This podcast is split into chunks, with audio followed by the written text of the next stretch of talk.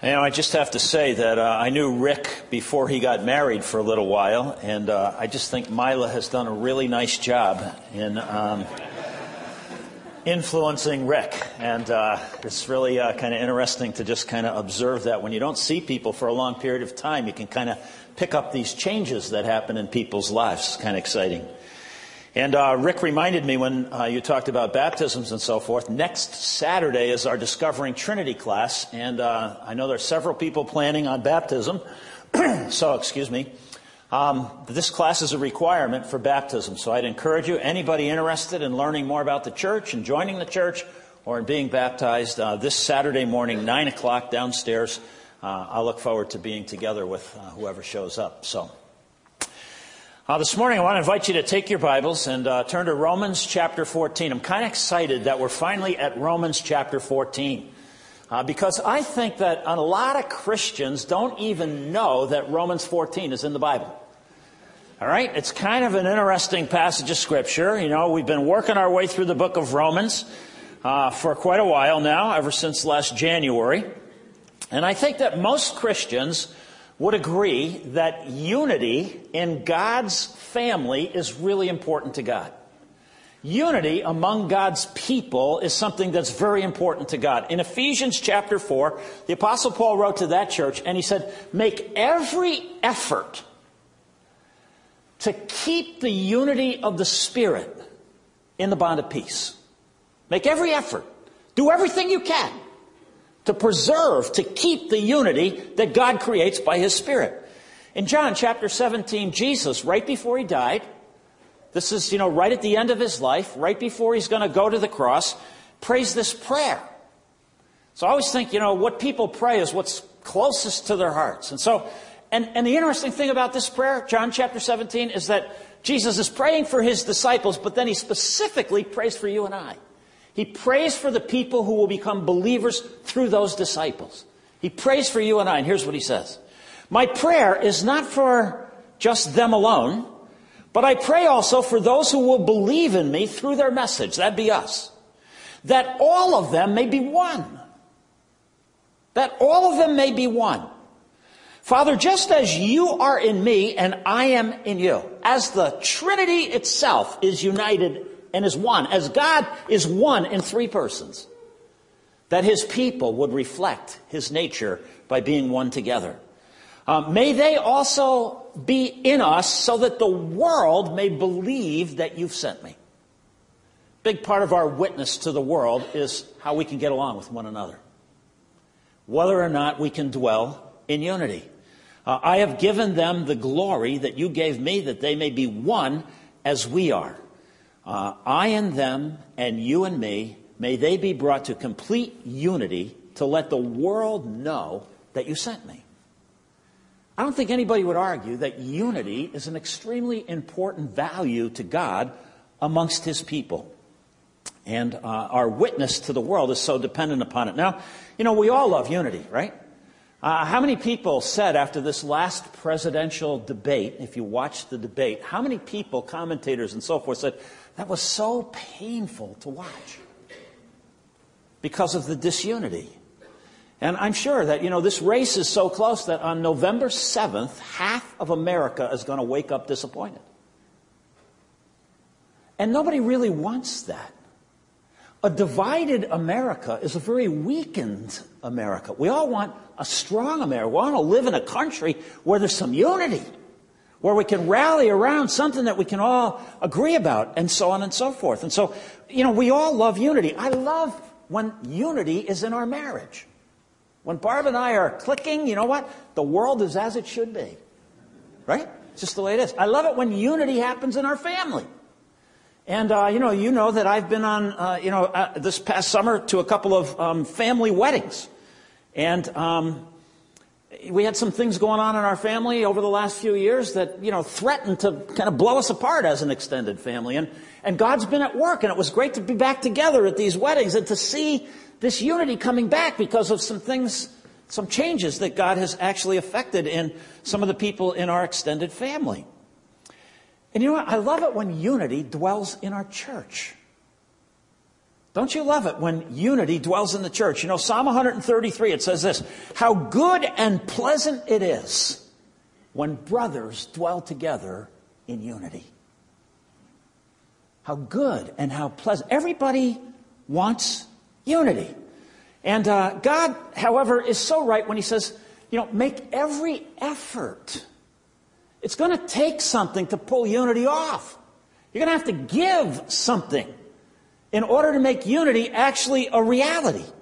And uh, make every effort to keep the unity. It takes effort. God's Spirit creates the unity. We become brothers and sisters by the blood of Christ.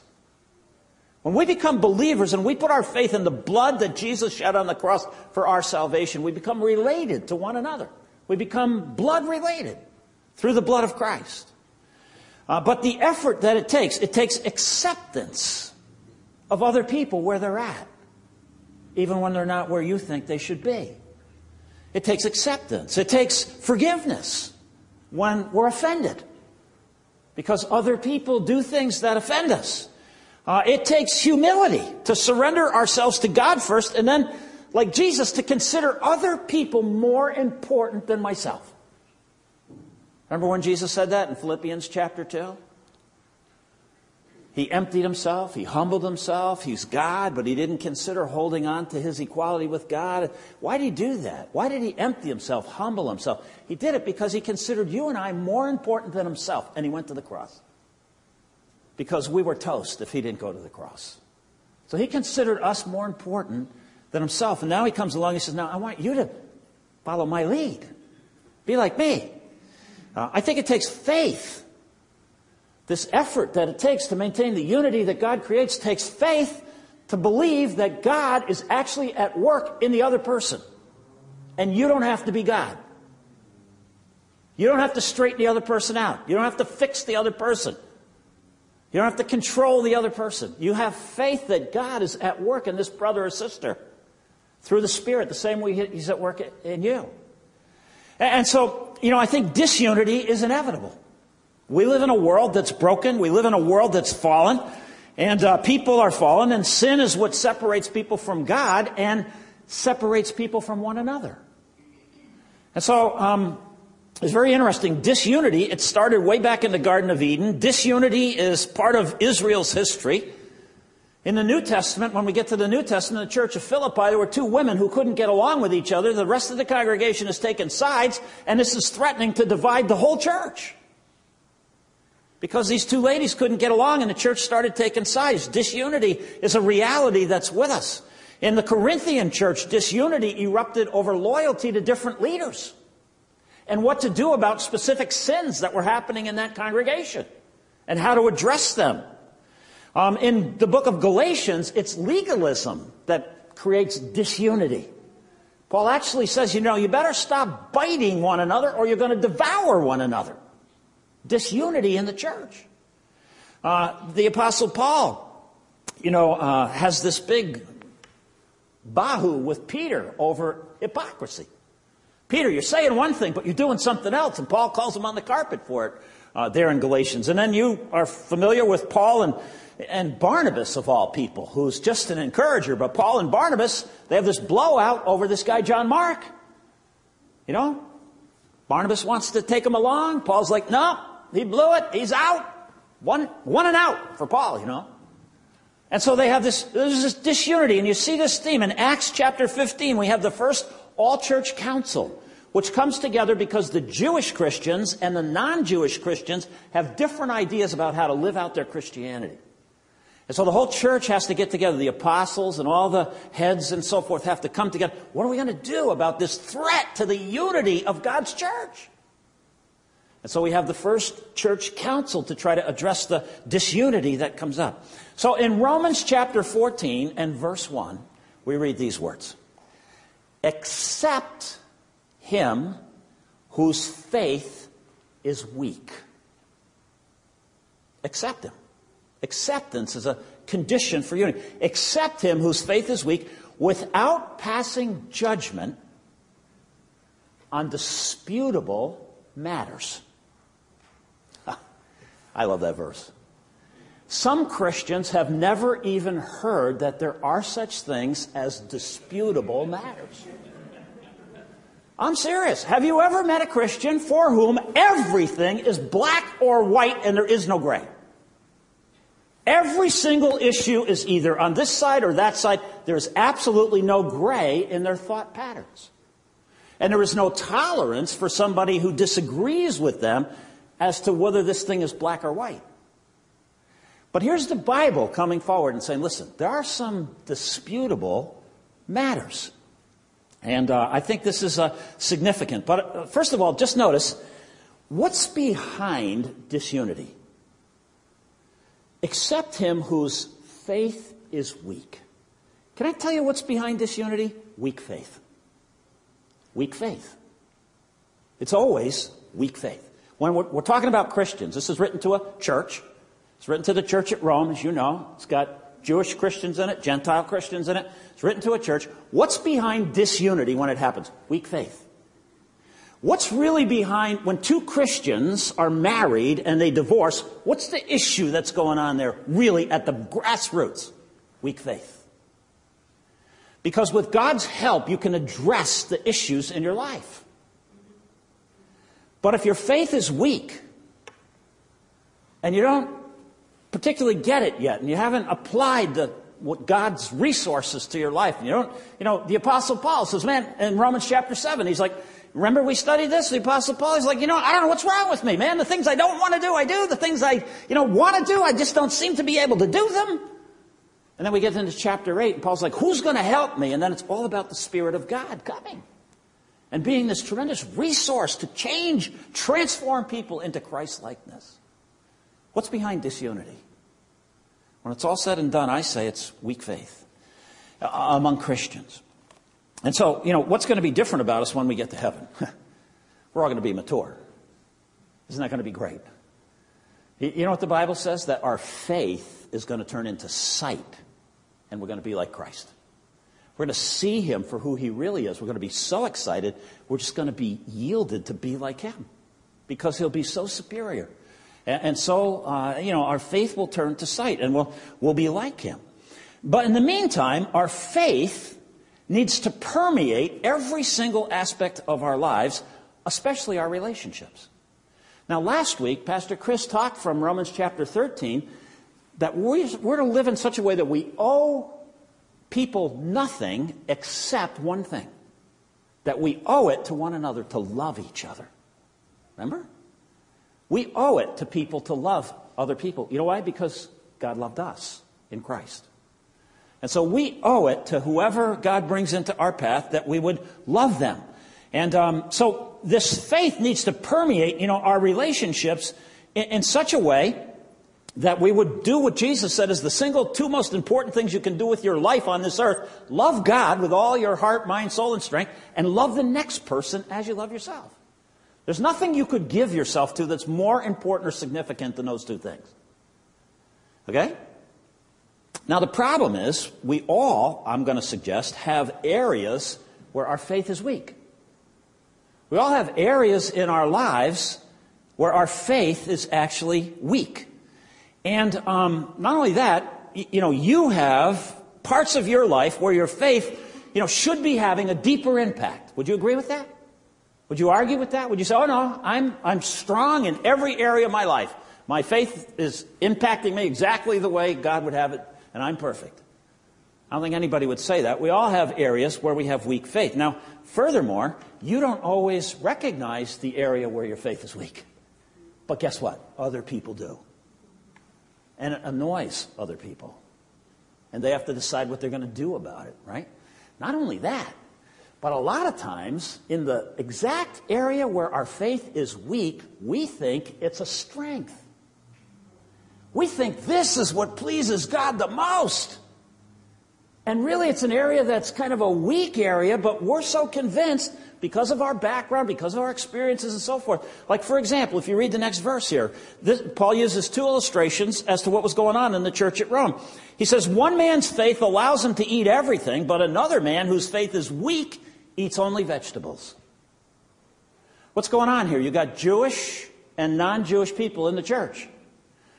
So here's this Jewish guy, becomes a Christian, but his whole life, from the time he grew up in his mom and dad Jewish home, he's been taught that he shouldn't eat certain things. Everything's got to be kosher. Everything's got to be killed the right way. No blood left in it. And he's got all of these laws. You know, the Jews took the Ten Commandments and blew them into 600 laws and regulations.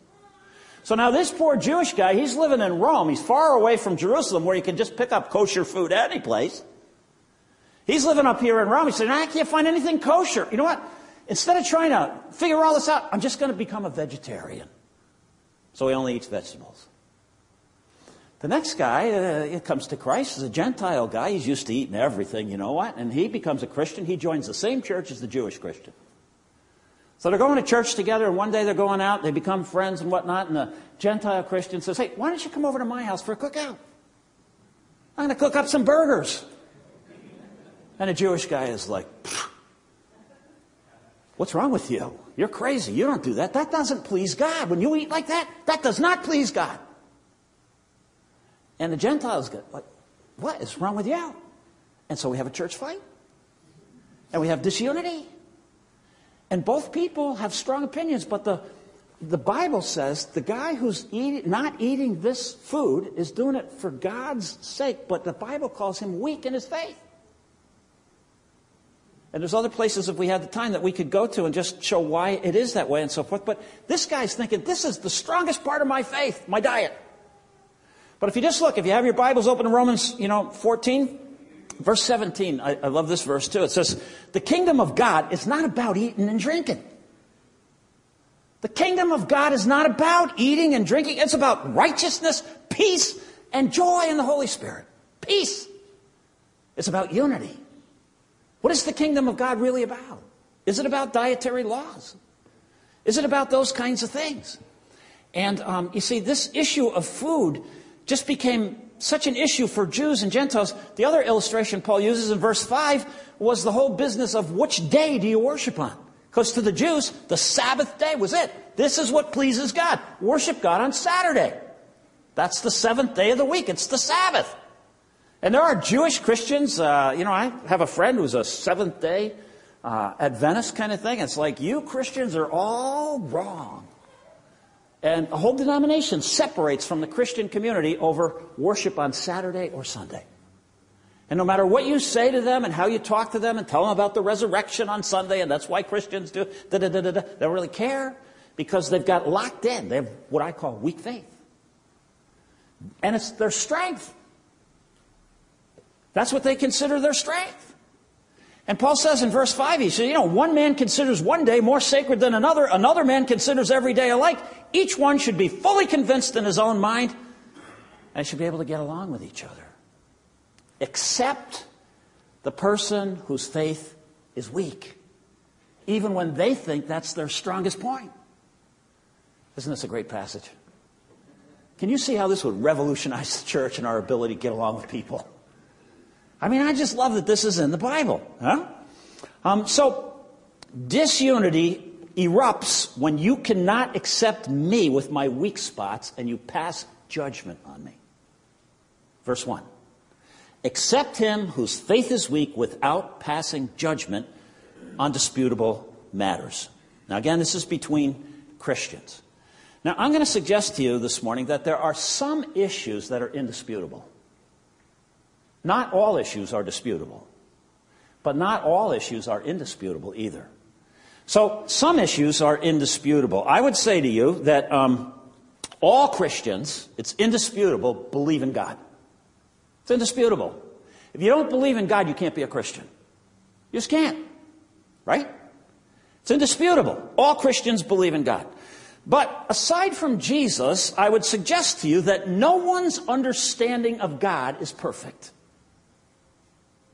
And therefore, your assumptions about God are disputable.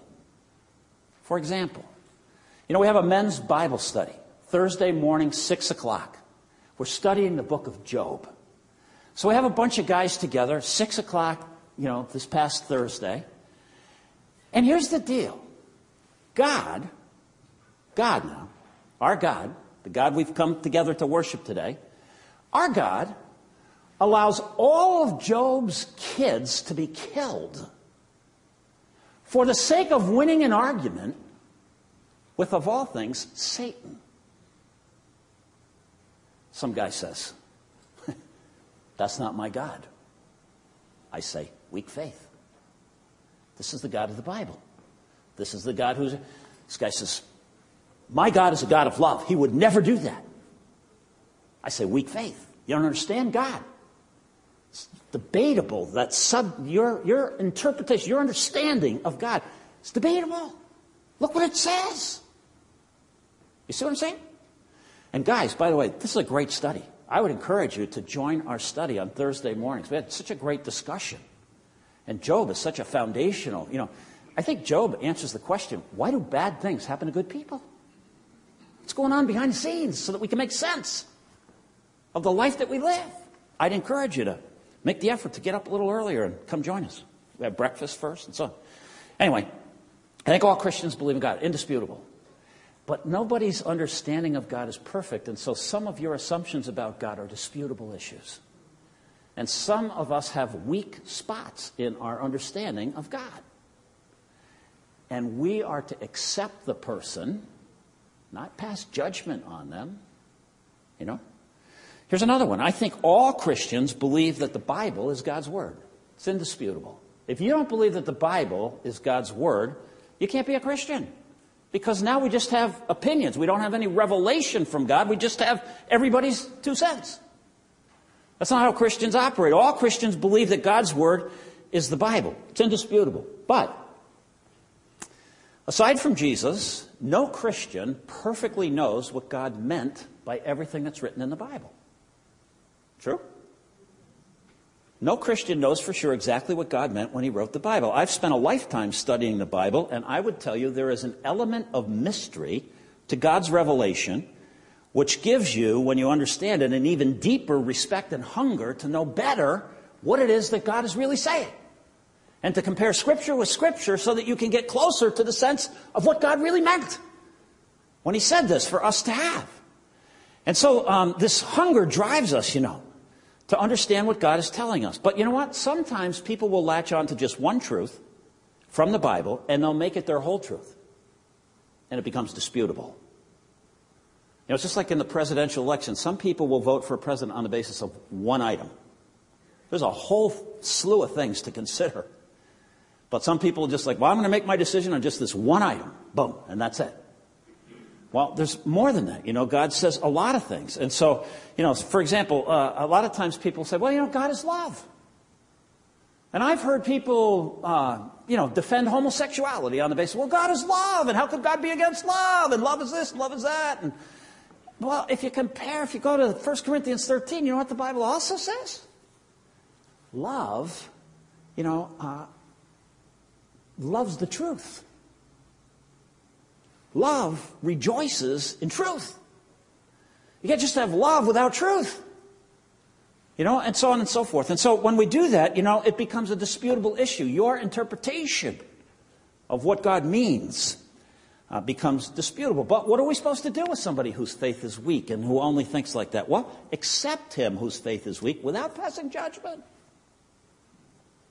Here's another one. I think all Christians believe that salvation Forgiveness from God comes through faith in Jesus and his shed blood on the cross. All Christians believe in salvation by faith. But the implications of that salvation and how it works out in people's lives is disputable.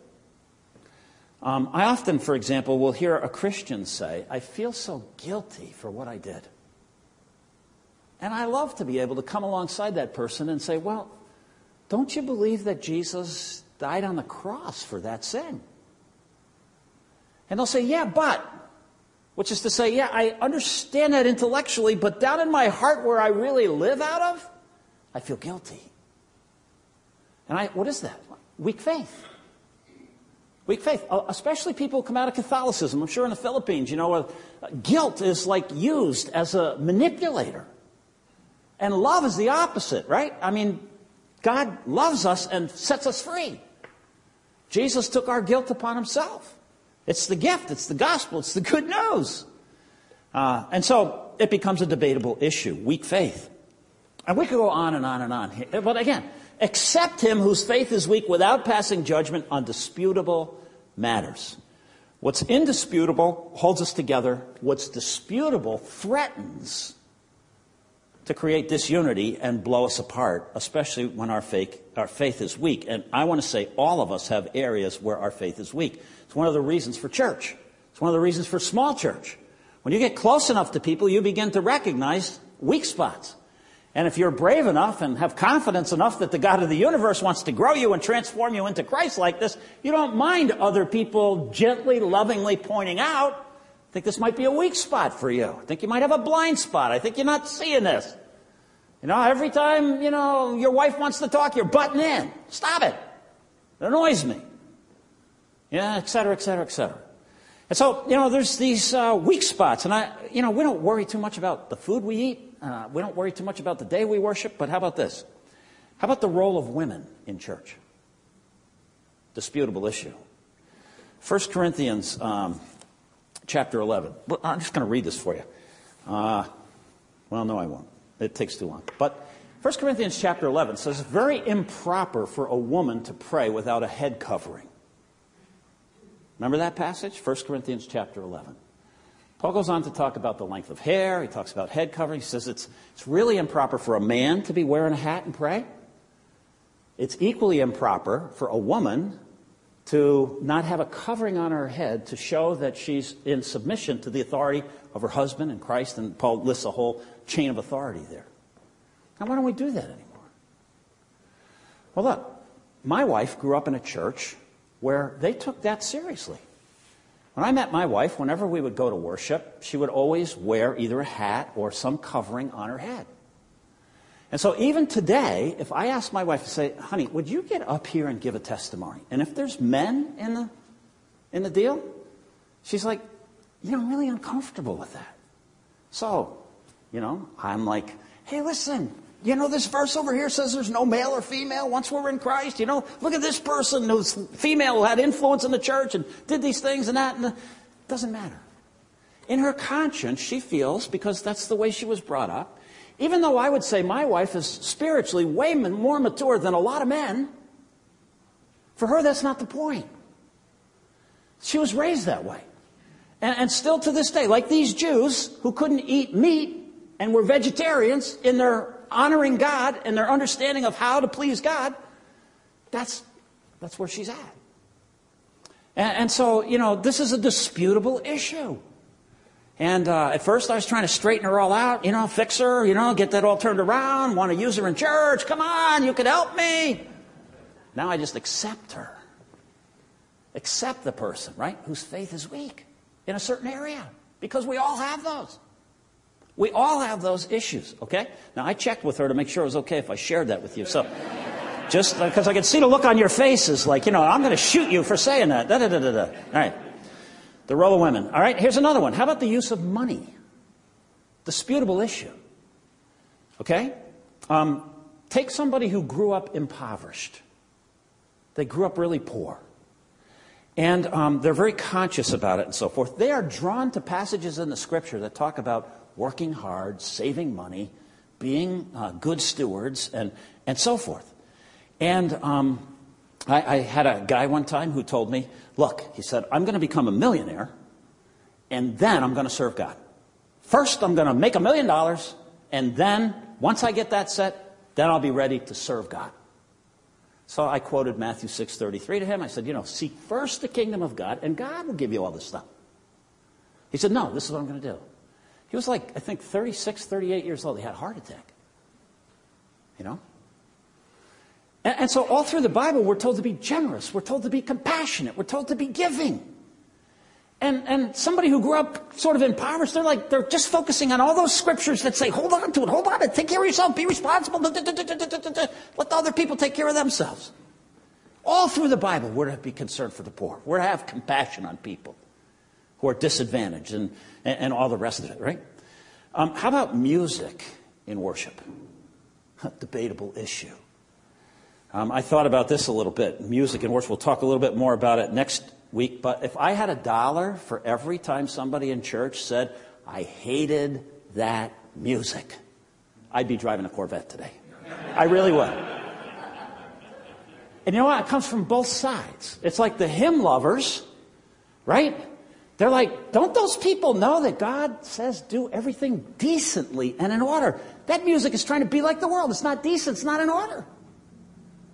And the people on the other side are like, don't those hymn singers ever recognize and read their Bible that God says, sing a new song once in a while? Sing something new. This was written in the 1700s. Get over it. Come on. Isn't God doing anything today? Doesn't he have anything contemporary to say? And there we go. I say both sides demonstrate kind of weak faith. Because I only see one side of the issue. Right? The truth is both. Uh, Bible translations. I mean, I could go on here. We're going to run out of time before I get done. But, um, you know, I, I had somebody in, in our church quite a few years ago now, but they're on a campaign to get the King James Bible back in the seats. Because that was the true Bible, and everything else from that point forward is a perversion. And when it didn't work, they left the church. Disunity. Can't fellowship here anymore. Can only go to a King James only church. Every once in a while, I'll quote something from the Living Bible. Somebody will actually make me feel like a sinner for quoting the Bible from the Living Bible. Because the Living Bible is it's not a translation, it's a paraphrase. One man translated the Bible for his kids. But every once in a while, he sort of captures, in a, and with words, something that really connects. And some people are like, ah, I can't deal with that. You're out, you know, and so on. So, now here's the thing. If you have your Bibles open, I, I want you to see this because this is, to me is so interesting. Romans 14:1 Accept him whose faith is weak without passing judgment on disputable matters. Chapter 15 verse 1 We who are strong ought to bear with the failings of the weak and not please ourselves. You want to be a strong Christian or a weak Christian? You know what a strong Christian is? A strong Christian is somebody who can get along and be unified with a weak Christian. I read verse, uh, chapter 15, verse 1, and I said to myself, oh my goodness, it's not about you. Something bigger is going on in the church than just what pleases you. You keep reading here in 15, he says, you know, we who are strong ought to bear with the failings of the weak and not just please ourselves. Every time we create this unity, we're just pleasing ourselves. That's what's really going on. I want it to be my way. I want it to be like I think it should be. Look at this, verse 2. Each of us should please his neighbor for his good to build him up, for even Christ didn't please himself. The God of the universe didn't please himself. He emptied himself, humbled himself, didn't really want to go to the cross. Please, Father, if there's some other way. He didn't please himself. He pleased us in making a way. Well, Romans 14, look, uh, verse 7. None of us lives to himself alone. If you're a Christian, you don't live to yourself. It's not about you. None of us lives to himself alone if we're a Christian, and none of us dies to himself alone. If we live, we live to the Lord, and if we die, we die to the Lord. So whether we live or die, we belong to the Lord. For this very reason, listen to this, verse 10, 9. For this very reason, Christ died and returned to life so that he might be Lord. Why did Christ die and be resurrected? So that he might be Lord right? Of both the living and the dead. You then, why do you judge your brother? Or why do you look down on your brother? For we'll all stand before God's judgment seat. As it's written, as sure as I live, says the Lord, every knee will bow, every tongue will confess. So then each of us will have an opportunity to give an account of himself, not the next person, to God. Can I tell you, You've got all you can do to take care of yourself, let alone trying to run the next person's life.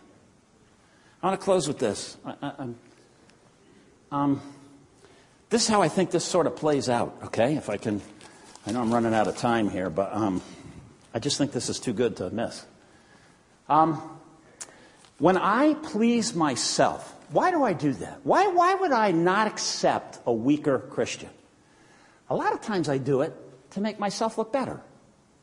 Why would you gossip about somebody's failure? Why would you gossip about somebody's failure? Don't we do it oftentimes to make ourselves look better, which is just a matter of seeking praise. Can I tell you, every time we do these things on the left, we compete with God.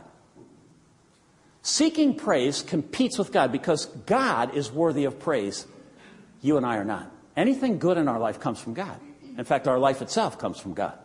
So every time we seek praise and we don't accept somebody else or we put them down or gossip about them or distance ourselves from people because we don't want to be associated with them or whatever reason, a lot of times it's because we're seeking praise and we compete with God rather than cooperate.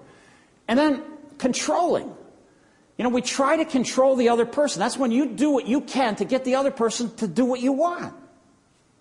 It's the opposite of loving people and trusting that God is at work in them. You're taking God's role. Who's in control? God is in control. You know what the Bible says? You cannot even control your own life without God's help. One of the fruits of the Holy Spirit is self control. You need the Holy Spirit to be able to do, like the Apostle Paul says in Romans chapter 7, why do I do the things I don't want to do? You need the Holy Spirit to even have self control, let alone try to control somebody else. Third thing, judging. Every time you compete with God, if we had time, I'd bring it to some scriptures, but judging, God is the judge. God wrote the laws and God is the judge. It's not up to us to judge. Every time we judge somebody, we compete with God. And then rejection. Every time, the opposite of accepting somebody with weak faith is rejecting them. Oh, you can't really be a believer. You're not really a Christian.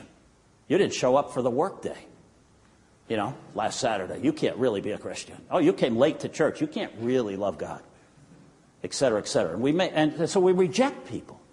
That's God's prerogative. That's not our prerogative. You know what? You owe it to people to love them. Remember Romans 13.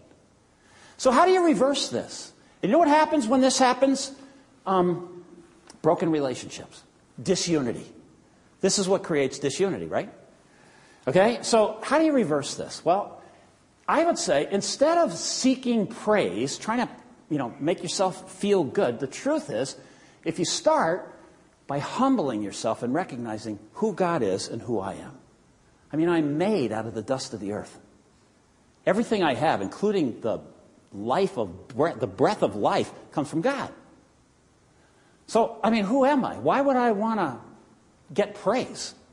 I mean, I'm made out of dirt. And everything I have that's worth anything has come from God. It's very humbling. But I would say to you that seeking praise and humbling yourself are opposites. And when you're humble, you have the ability to consider the other person more important than yourself. You know what that does? It builds relationships, right? Just take your spouse, consider her more important than yourself. Take your husband, consider him more important than yourself. You, you revolutionize marriage. Second, uh, second thing, I got too many gizmos. Trust God. You know what? When you do this over here, the idea is, you know what? I'm going to be God. I'm competing with God. Over here, if you say, you know what? I got this brother, but he's got weak faith. Well, I'm going to trust that God is at work in his life. Oh, I got this teenager and they've got weak faith. Well, I'm going to fix them. I'm going to control them, judge them, reject them, throw them out. No, I'm going to trust God. It's the opposite of I'm going to control them. I'm going to trust that God's at work in their life and believe that He's doing something in their life. And then I'm going to accept people where they're at.